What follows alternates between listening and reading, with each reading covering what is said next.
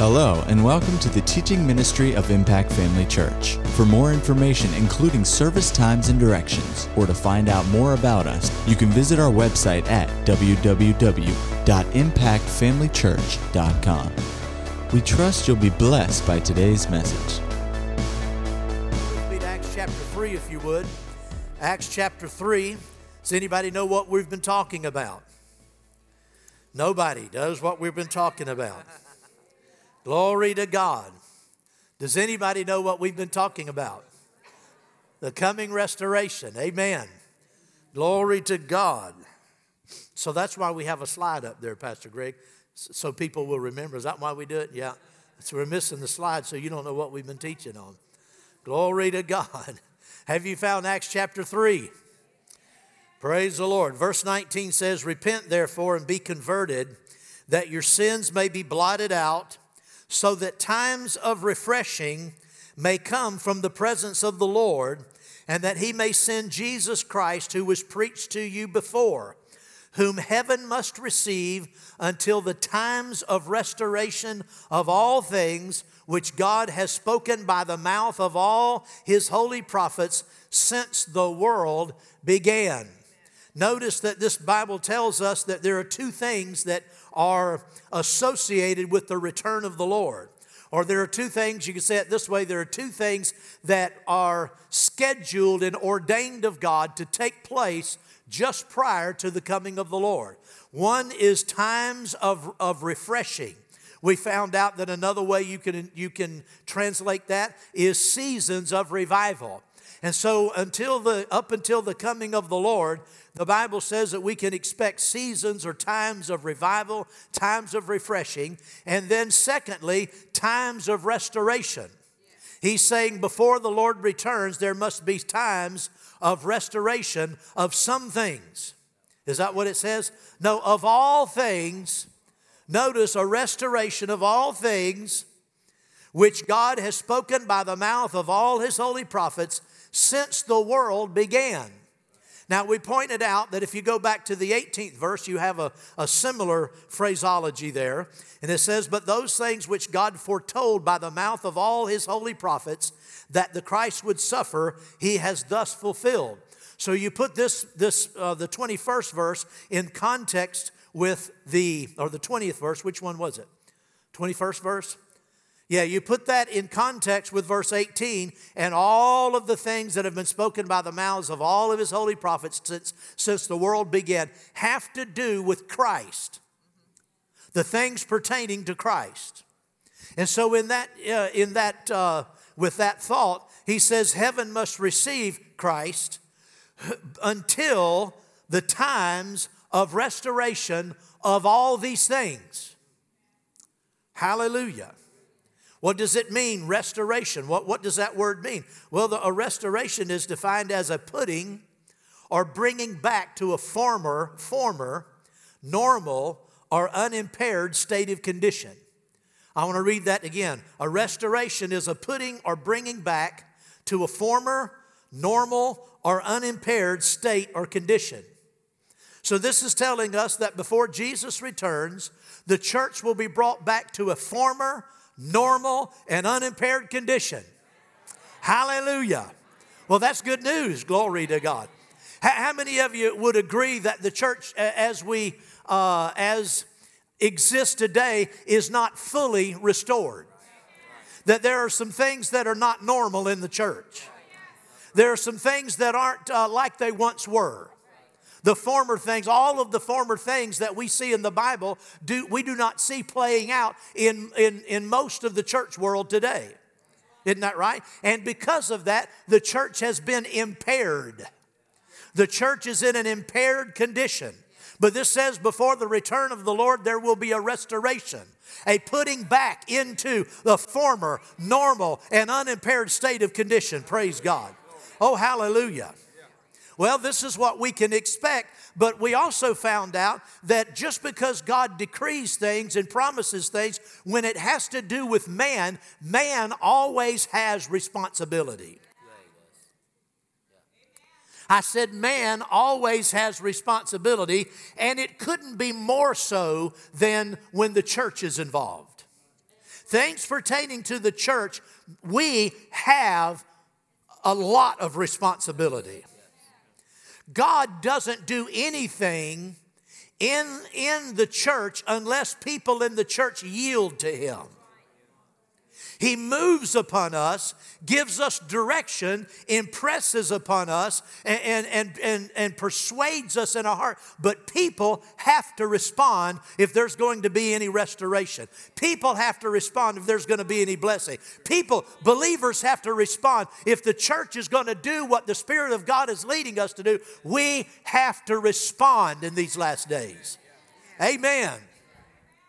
So we talked about the fact that uh, this is not an, uh, an all inclusive list, but three primary fundamental things that must be restored in these last days. And so we talked about there will be a restoration of the power of Christ, a restoration of the authority of Christ, and a restoration of the character of Christ. Well, we've talked about a restoration of the character of Christ. We started with that one first because I think that's of utmost importance. And, we've and we've preached on that a couple of, of services, and we, you could you know you could just go on and on and on about that. Amen. But but we've laid the foundation and whetted your appetite, so, so to speak. And so we trust that, that in this congregation, and it's growing around the world, around our nation, around the world, that people are realizing that now is the time. It's always been the time, but especially now, before the return of the Lord, it's time for, for Christians to rise up, put away things that hinder, put away things that slow them down, sins and weights, or anything that would hinder us from being all that God wants us to be, and let us run our race with patience. Glory to God looking unto Jesus because he's coming back. Praise God. Amen. And so we've talked about that, and, and it would be it would behoove you to go back if you haven't been in the previous services and listen to it. Uh, these former messages are on our webpage, and you can listen to it there, or you can download it to your computer and, and listen in various ways. And so there's a restoration of the of the character of Christ. Today I want to talk to you about a restoration of the power of Christ. Before the Lord Jesus returns, there must be a restoration of the power of Christ. Now, when we talk about a restoration, it isn't so much God restoring anything because God never took anything away. God has never withdrawn character from the church, has He? He's never withdrawn power from the church. He's never withdrawn authority from the church, but the church has backed off of these things. A lot of people have backed off of character. And we see that in our day. We see a lot of compromise in the church world today. A lot of people who want to look like the world, act like the world, they think like the world, they want to engage the philosophies of this age, and, and, and their character suffers. Well, the, in a restoration of the character of Christ, it's the Spirit of God dealing with us to submit ourselves once again to His character. Well, when the power of Christ, where the power of Christ is concerned, it isn't that God has withdrawn his power, but people have, because people have yielded to traditions of men, they've, they've left the power of God. Much of the church doesn't believe in the power of God. They've said, well, it was for way back then, and it'll be, and it'll be for out yonder in the future, but right now we just have to get along the best we can. But the, the Lord Jesus Christ, in his ministry, in his resurrection, in his seating, and in his dispersion of the church, he moved and operated in power. And that then that principle and that grace and that anointing and that power has never been withdrawn. It is God's plan for the church to be full of power. Glory to God. So the restoration of power is basically a restoration of us to the power of God.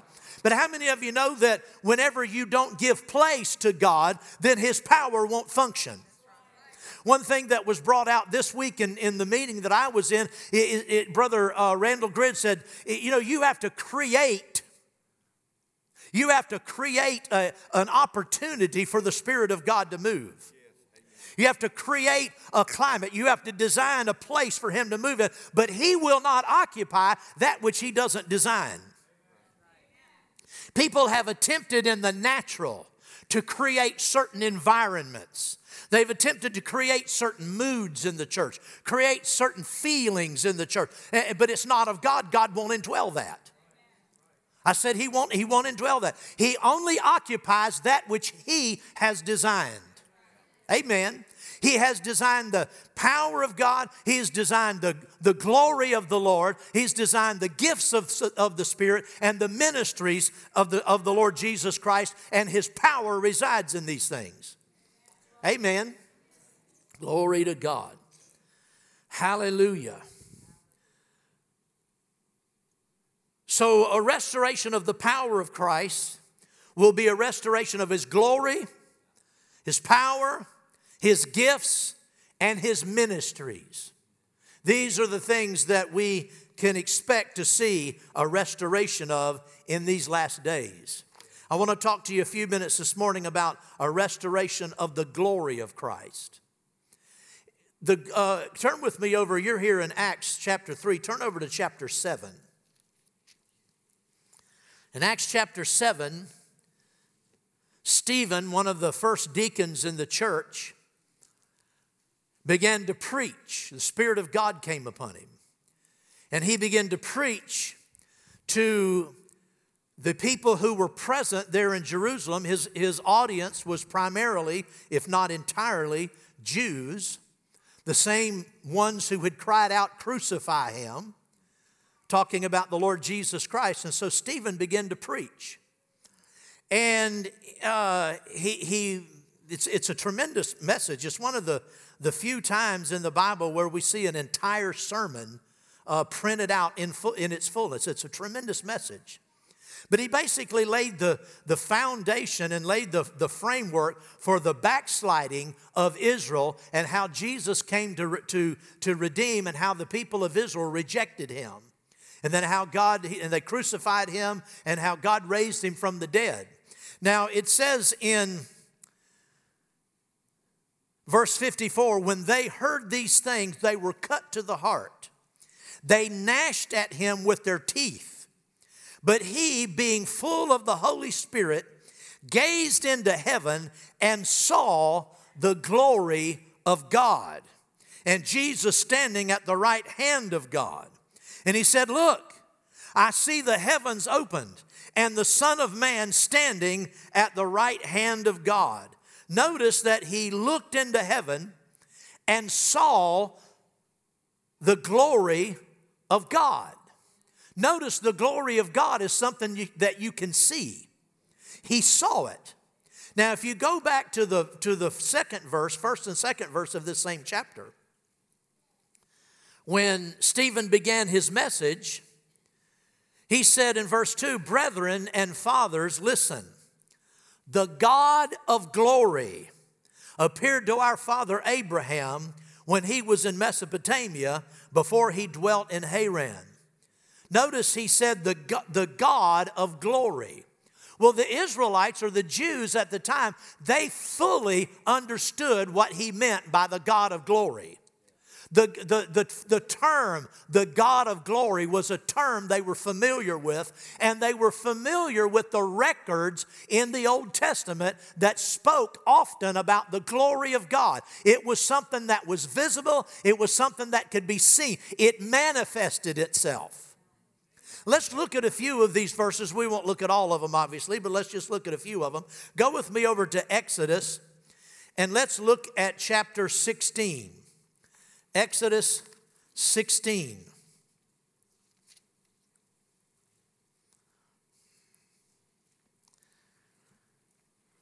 Verse number 7 and verse number 10.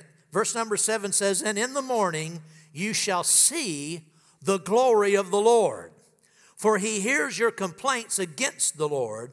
But what are, but what are we that you should complain against us? Of course, Moses is talking about himself and Aaron. They go down to the 10th verse, it says, Now it came to pass, as Aaron spoke to the whole congregation of the, of the children of Israel, that they looked toward the wilderness, and behold, the glory of the Lord appeared in the cloud. They saw the glory of the Lord. Turn over to Exodus chapter 40. Exodus chapter 40. Hallelujah. Exodus chapter 40, let's look at verse 34. Then the cloud covered the tabernacle of meeting and the glory of the Lord filled the tabernacle. And Moses was not able to enter the, tabern- the tabernacle of meeting because the cloud rested above it and the glory of the Lord filled the tabernacle. Notice the glory of the Lord also resembled a cloud. It said there was a cloud above the tabernacle. And, it, was the, and it was associated with the glory of the Lord. Turn over to, Le, to Leviticus, the ninth chapter, Leviticus chapter 9. And let's look at verse 6. Then Moses said, This is the thing which the Lord commanded you to do, and the glory of the Lord will, will appear to you. Go down to the 23rd verse.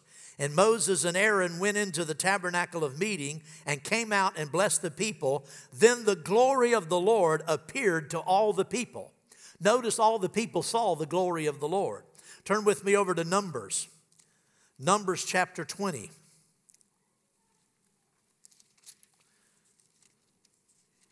Numbers chapter 20, verse number 6. So Moses and Aaron went from the presence of the assembly to the door of the tabernacle of meeting, and they fell on their faces, and the glory of the Lord appeared to them.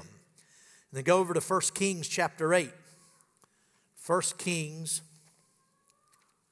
1 Kings chapter 8 and look at verses 10 and 11. And it came to pass when the priest came out of the holy place that the cloud filled the house of the Lord. This is talking about Solomon's t- uh, temple.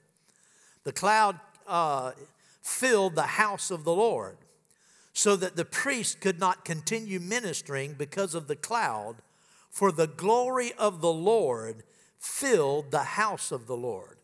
Notice that when it talks about the house of the Lord, it's talking about the temple. The temple was alternately called the temple of God or the temple of the Lord. It was also called the house of the Lord, the Lord's house. But when it was dedicated, it says that the cloud filled the house of the Lord so that the priest could not continue ministering because of the cloud. For the glory of the Lord filled the house of the Lord. Go with me over to Second Chronicles Second Chronicles, and let's, uh, for the time being, we'll, we'll skip over the, the parallel to the passage we just read, and let's go to the seventh chapter, Second Chronicles chapter 7. When Solomon had finished, this is verse 1 and 2, when Solomon had finished praying, fire came down from heaven and consumed the burnt offering and the sacrifices and the glory of the Lord filled the temple. And the priest could not enter the house of the Lord because the glory of the Lord had filled the Lord's house. Praise God. Go on over to Isaiah chapter 6. Isaiah, the sixth chapter.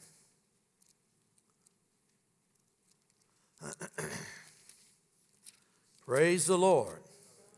Isaiah chapter 6, and let's look at verse 4 and the post of the door were shaken by the voice of him who cried out, and the house was filled with smoke.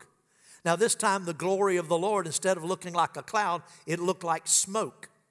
And then go over with me to Isaiah chapter 60. Isaiah chapter 60.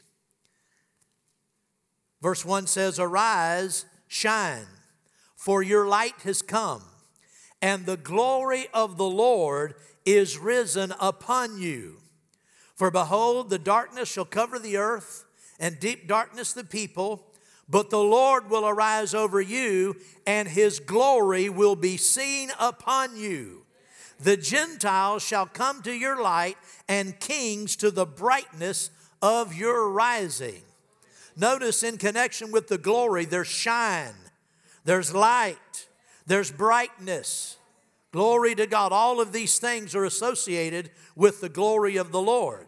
Now, what does this have to do? This is all Old Testament. What does this have to do with the New Testament? Go over with me to Luke chapter 2.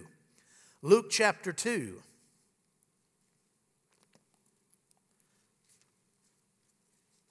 Of course, we're all familiar with the birth of the Lord Jesus and how the shepherds were out on the hillside watching their sheep on the night that he was born in Luke chapter 2 and verse 28. says in he,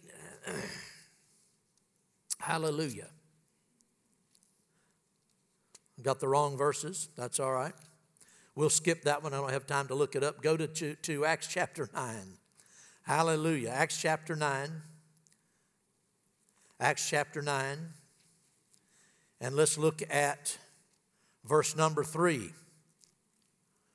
as he journeyed, he came near Damascus, and suddenly a light shone around him from heaven. This is talking about, about Saul, who became the Apostle Paul. It said a light shone around him from heaven. Well, praise God. Hallelujah. Uh, let's go back now. I found my reference. I was looking at the wrong one. Let's go back to Luke chapter 2 again. I was looking at the wrong verse. Luke chapter 2. Are you with me? Verse 9 says, Behold, an angel of the Lord stood before them, and the glory of the Lord shone around them, around about them, and they were greatly afraid. Notice when Jesus was born out on the hillside that the glory of the Lord shone all around these shepherds. And then and now go over to Luke chapter 9. Luke chapter 9. And here we will turn to verse 28. Luke 9, and let's look at verse 28. Now it came to pass about eight days after these sayings that he took, Jesus took Peter, John, and James and went up to the mountain to pray. As he prayed, the appearance of his face was altered, and his robe became white and glistening. And behold, two men talked with him, who were Moses and Elijah, who appeared in glory and spoke of his decease, which he was about to accomplish at Jerusalem. But Peter and those with him were heavy with sleep, and when they were fully awake, they saw his glory. And the two men who stood with them, we won't read the rest of this, but I want you to notice that Peter and James and John, they saw the glory of the Lord Jesus Christ. He had the glory of God upon him. Let me ask you a question. If Jesus had the glory of God upon him then, do you think he has the glory of God upon him now? Do you think he's clothed in glory? Well, would you think that the, the, that the Lord Jesus in heaven would have glory and his church down here below wouldn't have any glory? He is the head, we are the body. Amen. And as Jesus was enveloped in glory, the church is enveloped in the glory of God. Now, there must be a manifestation of these things in these last days. Hallelujah. And so, in association with these things, like I said, we see the words glory, cloud, brightness, smoke, shine, shone, white, glistening, light, fire. And then on the day of Pentecost, we see that, that a rushing mighty wind came in and they were that was a manifestation of the glory of God. When the when when the Bible talks about the glory of God, that is a manifestation of the Holy Ghost. Amen. That is a manifestation of the Holy Ghost, and it's a manifestation of God's power. Praise the Lord. Now, there are many times that we sense the glory of God. There are many times when His presence is, is very real among us. That's a manifestation of His glory, but we don't always see it, but it's there. I've seen the glory of God before with my own eyes. Back in 1983, I've told you about this before. In 1983, I went to a, a seminar a Holy Spirit seminar on the campus at Rhema Bible Training Center. Actually, the seminar was underway and I hadn't had any plans to go. And uh, a friend of mine, a pastor friend of mine, was out there, and the, the seminar started on Sunday night, and uh, then it was Sunday night, and then twice a day, Monday through Saturday. Then the following, or the final service was the following Sunday night. Well, this was in the middle of the week, and on Wednesday uh, morning, my friend called me, this pastor friend. He said, Edwin, you have got to get out here. He said, You need to drop what you're doing and get out here. I said, Why? What's going on? He said, Something has happened on this campus. And, and he and I both were Rhema grads. He and I both had, had sat many hours in Brother Hagin's classes and in crusades and had been with him in various meetings in different places in the country. And, and we had uh, experienced uh, a lot of things in Brother Hagin's meetings. But my friend David, he said, No, you, something's different out here this week. Revival has hit this campus. You need to get out here. Said, God is doing something very unusual. Well, this was on Wednesday, so on Thursday, I got up uh, on, on, and told the church Wednesday night that I was going to go the next day. On Thursday, I flew out to Tulsa, and I made it for the Thursday night service. Friday morning, Friday night, Saturday morning, Sunday, Saturday night, and Sunday night. So I got in on six services. And, uh, and it was a tremendous uh, time of visitation. And really, the, the revival, the last day revival, the end time revival that we've been talking about, actually began then, but because people uh, uh, took it into and took it into some extreme positions on intercession and some other things, the revival got delayed for quite a few years. But what we're talking about here was actually kicked off in a very uh, powerful way that week in Tulsa. I'm not saying that was the only place in the world it was happening, but it was happening there. But anyway, in one of the services, I don't remember which service it was. I don't think it was the first service, but it was one of the subsequent services I, I was in. Uh, uh, everybody was on their feet just praising God, just, you know, shouting praises to God. And if, you, if those of you who've been to Rhema, you know, the old uh, Rooker Memorial Auditorium, that was the main auditorium back then. And uh, it was about twice the size, I guess, uh, of this building, maybe a little bit more, but they had 2,000 seats crammed in there. I mean, it, you, you didn't hardly have aisles to move in, it was just packed. And, uh, and, and people were just standing and praising God and worshiping the Lord. And my, my friend and I were, were sitting we had pretty decent seats. Now, we stood in line for like an hour and a half to two hours to get those seats. But we got it, we fought our way up, you know, close to the front. We were back maybe three or four rows back, kind of down on the end. And uh, and so stand up here for a second. Just, just hug my neck. You know, a couple of brothers will do this. Well, this this this brother, this pastor friend of mine, was standing next to me, and, and, everybody was praising God, and I just put my arm around him, and he put his arm around me, just hugged me. And and when that happened, I had I just had a just a small leading, just a real simple prompting, just a real gentle prompting, prompting, and we were still hugging each other. And, and I had a prompting, prompting to just sort of jump like this, and I just kind of jumped. And when I did, I was suddenly in a cloud. A cloud completely enveloped me. And I couldn't see. Now, I could see I could see about a foot and a half around me. I could see this brother. I could still see him. And I could see, you know, the outline of the of the back of the chair in front of me, and, and that's all I could see. And I couldn't see anything in the auditorium. This cloud, it was the glory of God. It just enveloped me. I couldn't see. I couldn't see the platform. I couldn't see the rest of the crowd. I could, I could faintly hear the rest of the crowd because everybody was on their feet praising God, you know, and just shouting praises to the Lord. And, and I could hear that, but it sort of it sort of uh, dimmed down. I could barely hear, hear it. And I was just in this cloud. And the Spirit of God came on me, and this pastor friend and I, we were still holding on to each other, still hugging each other. And, we, and when I jumped like that, this cloud enveloped me, and I started dancing in the Holy Ghost. Now, you have to understand, uh, I didn't intend to dance in the Spirit. It was not in, I hadn't thought about it. Nobody that I remember was dancing in the Holy Spirit in the auditorium. Now, now in those days, in charismatic and, and even in Word of Faith churches, when people danced, they did that little charismatic shuffle. Does anybody know what I'm talking about? Does anybody not know what I'm talking about? If you don't, how many of you don't know what I'm talking about? There was this little charismatic shuffle, and I'm gonna try to do it. It'll look silly right now. But when the music would play during songs, you know what I'm talking about over here? No, none of you know what I'm talking about? There was this little shuffle like this. This is what it looked like. Remember that? And people would do that during, during songs, and that was considered dancing before the Lord. And uh, now, this was 1983. Brother Hagin had not taught plans, purposes, and pursuits until 1987. You remember in 1987, the Lord Jesus appeared to Brother Hagin, and for two hours he was caught away in the Spirit, and Jesus talked to him about a lot of things, but one of the things he talked about uh, was New Testament worship and corrected some things in the church.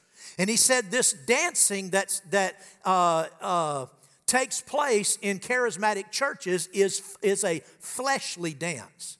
It's not in the spirit.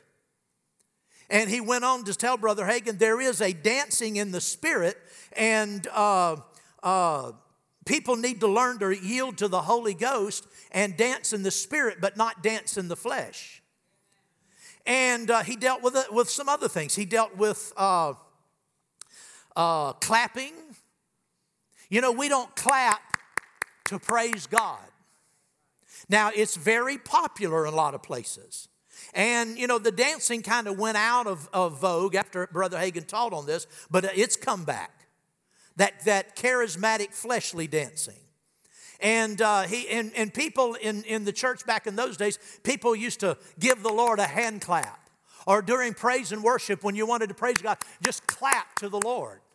And the Lord Jesus told Brother Hagin, he said, it's, it's improper and it's out of line uh, to clap unto the Lord like that. And we went back, Brother Hagin went back through all the scriptures. There's not one verse in the Bible that has people clapping as a praise to God. Not one in the whole Bible. The only thing it tells us to do with our hands is to lift them. Now, it tells us to do that. In fact, in the Old Testament, you run your references, most of the time clapping, when people clap, now, now listen, it's one thing to clap to the music. That's not what I'm talking about. That's no different than tapping your feet. You know, music uh, uh, is it has a beat to it, and uh, and if you're and if you're not rhythmically challenged like Brother Dan, you. You know, you just naturally will, will clap to keep time. He tries to keep time, but he just can't keep up. And, uh, and he's not alone either. But, uh, but there's nothing wrong with clapping. But when you're clapping to keep time with the music, you're not clapping to the Lord. It's not a, it's not a, a, a, a, you're not trying to offer that to God. You're just clapping because you, you know, you have, you have some, you have some, what do you call it? Rhythm. You have some rhythm, you know. And so that's a different thing. But uh, clapping to give the Lord a hand clap or to clap unto the Lord. Or, Brother Hagin pointed out, and I went through and I read all these references. You run them in the, in the Old Testament, you'll find out that clapping was when people clapped as an expression of something, it was an expression of contempt. People would clap their hands to someone, it was an act of derision. In, in contempt, you'd clap your hands at them. And so, uh, Today, when people clap, it's more of an applause. That's what we do to entertainers. If you if you like entertainers, and you know, or somebody you want to somebody does something, or you recognize somebody at a you know at a political meeting or something, you clap, you know, to honor them. But that's when you clap unto the Lord, you bring the Lord down to the to the to the stature of men. It's not right to, to clap and to applaud God. We should lift our hands and praise Him with our mouth. When clapping took hold in the church, when I was a youngster growing up, no one clapped to the Lord.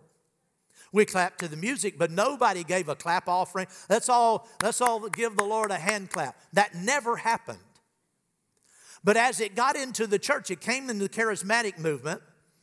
And as it got uh, further established in the church, I noticed that it supplanted praising God.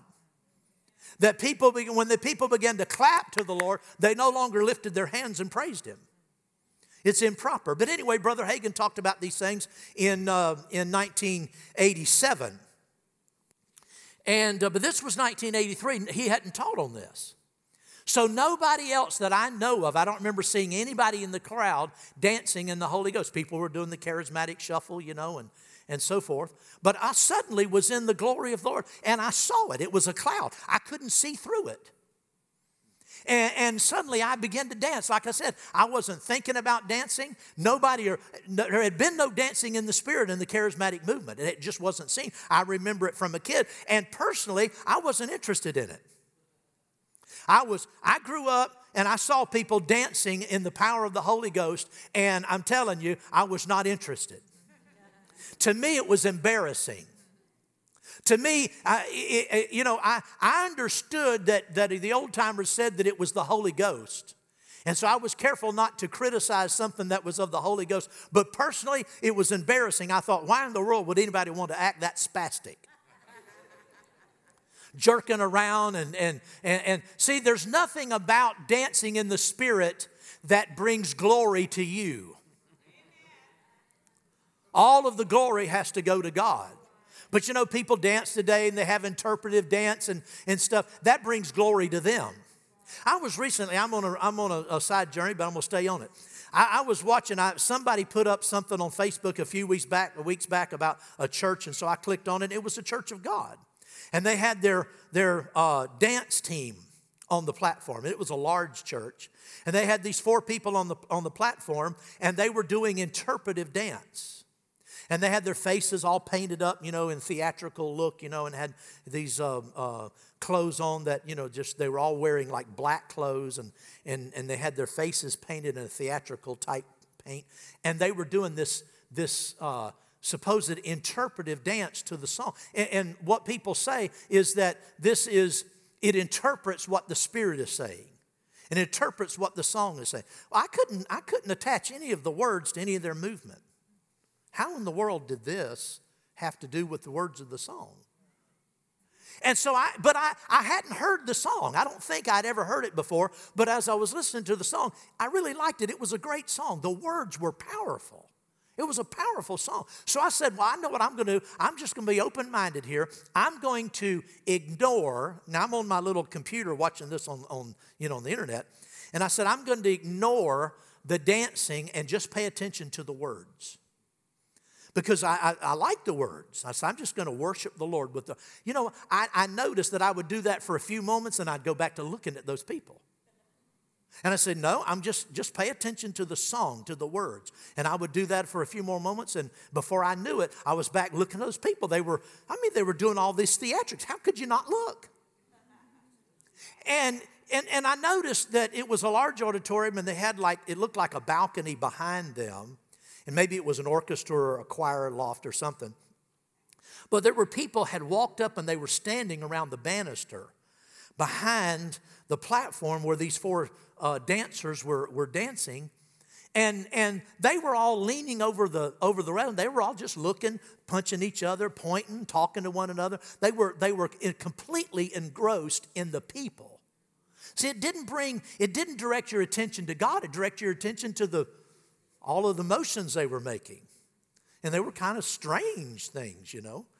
And uh, all of that's in the flesh. I said, all of that's in the flesh. Listen, anything in worship, anything you put on to engage the flesh will only produce flesh. Anything in worship that you put on to engage the flesh will only produce flesh. Amen. People do all sorts of things today to set the, the, the uh, uh, to set the mood in a worship service. And they have flashing lights, you know, spotlights going all around the auditorium and all over, you know. They've got smoke machines where, you know, you have this smoke, you know, this kind of a haze, you know. All of those things are designed to engage the flesh, draw people in to create an atmosphere. Anything you do to create an atmosphere, anything you do in the flesh will only produce flesh. It will not produce the work of the Spirit. Amen. It won't. Amen. And so people do a lot of these things. And people say, well, you know, this is a sight and, sound generation, and people like it. People like these things. They like the lights, they like the, the smoke. Well, people, people like a lot of things. People like uh, sex outside of marriage. We're not going to have a service for it.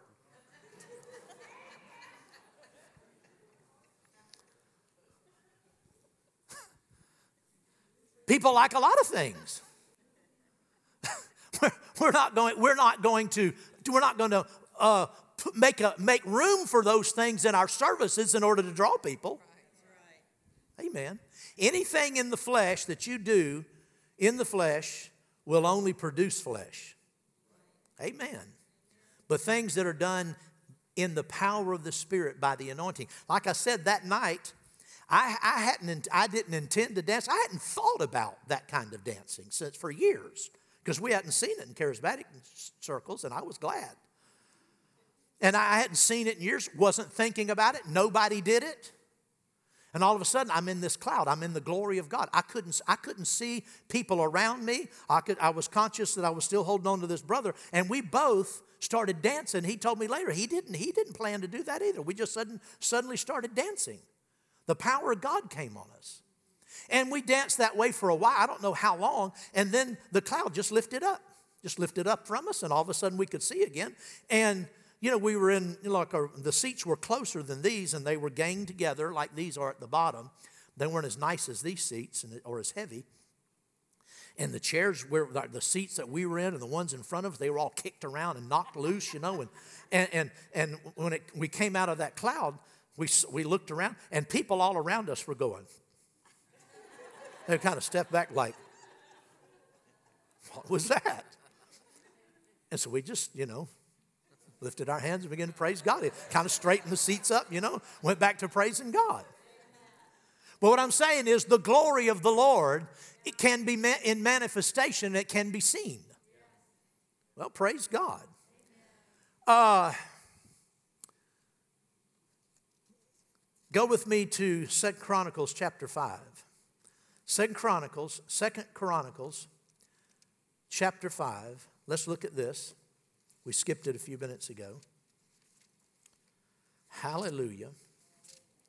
Second Chronicles 5, verse 11 says, And it came to pass when the priest, this is the dedication of Solomon's temple. And it came to pass when the priest came out of the most holy place, for all the priests who were present had sanctified themselves without keeping to their divisions. And the Levites who were of the singers, all those of Asaph, Heman, and Jeduthun, with their sons and their brethren, stood at the east end of the altar, clothed in white linen, having cymbals, stringed instruments, harps, with them 120 priests sounding with trumpets. Indeed, it came to pass when the trumpeters and singers were as one to make one sound to be heard and praising and thanking the Lord and when they lifted up their voice with the trumpets and cymbals and instruments of music and praised the Lord, saying, For he is good, for his mercy endures forever, that the house, the house of the Lord, was filled with a cloud, so that the priest could not continue ministering because of the crowd. Cloud. The margin, uh, the, the literally, the, it says here that they could not stand to minister because of the cloud for the glory of the Lord filled the house of God. Well, we know today that, in, in fact, Stephen was preaching in the seventh chapter of Acts, the sermon I was telling you about. And in that chapter, he talked about the temple of God. And then he said, But God does no longer dwell in temples made with hands. Now, he did it one time. In the Old Testament, that glory, it was called the Shekinah glory, it would dwell in that temple in the most holy place, and that's where it was. But when Jesus was on the cross, the temple was torn from the top to the bottom. The, the, the curtain of the temple that separated the, the most holy place from the holy place, and it was torn from the top to the bottom, and the glory of God moved out of the temple. And, and the Spirit of God and the glory of God no longer dwells in temples made with hands. Well, where does it, where does it dwell then? It dwells in the church. We are the temple of God. Isn't that what the Apostle Paul said? Now, do you not know your bodies are the temple of the Holy Ghost?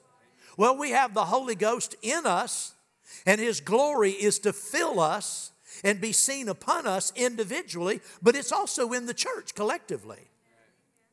Over in First uh, Corinthians chapter 3, 1 Corinthians 3,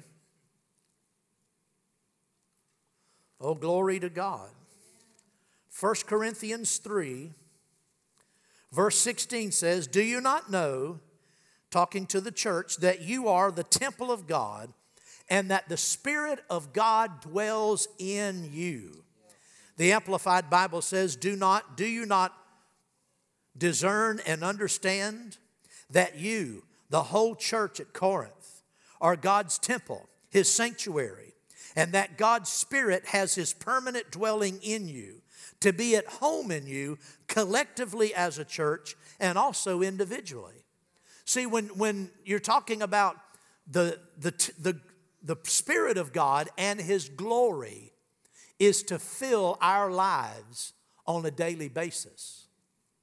The Spirit of God and the glory of God fills the entire church, the entire body of Christ. But then here he was writing to the, to the church at Corinth. And he said, You, as a church, a local church, you are the temple of God. See, God indwells this church body.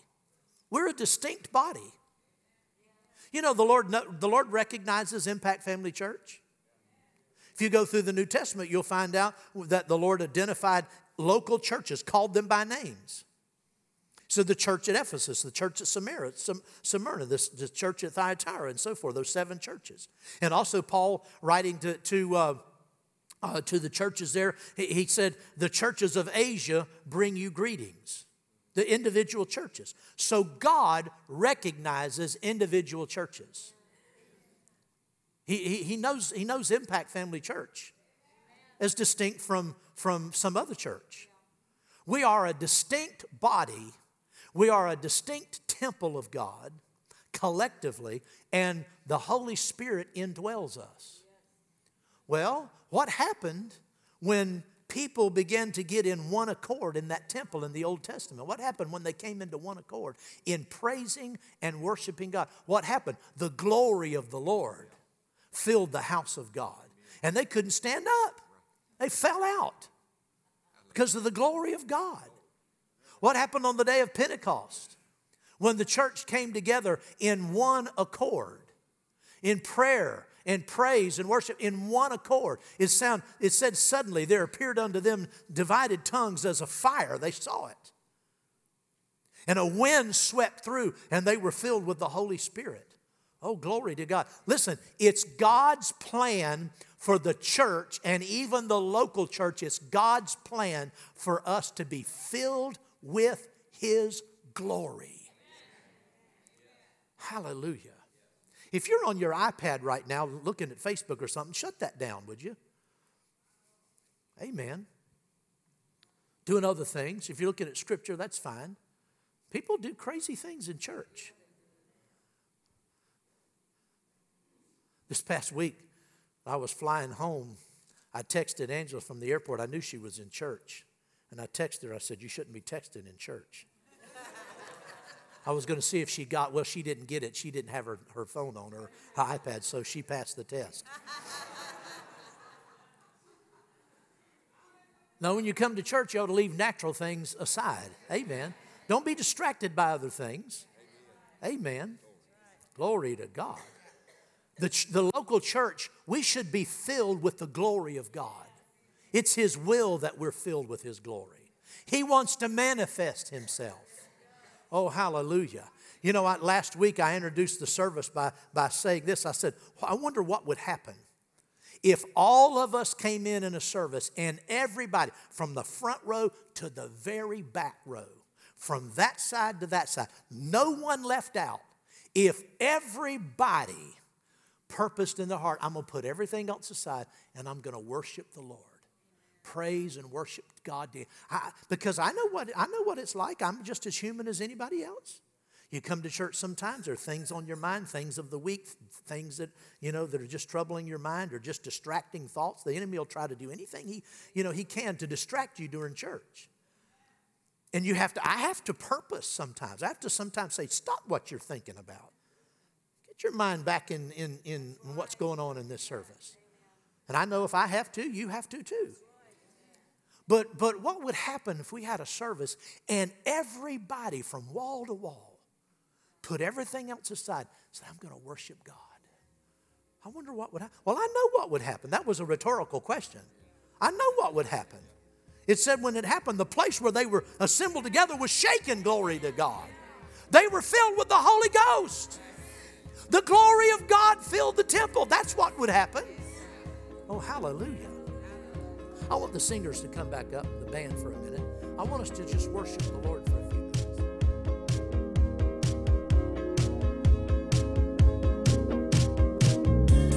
At Impact Family Church, it is our desire to see you blessed through the power of the Word of God. We have been helping people to change their world for over 25 years through our dynamic ministries and teaching.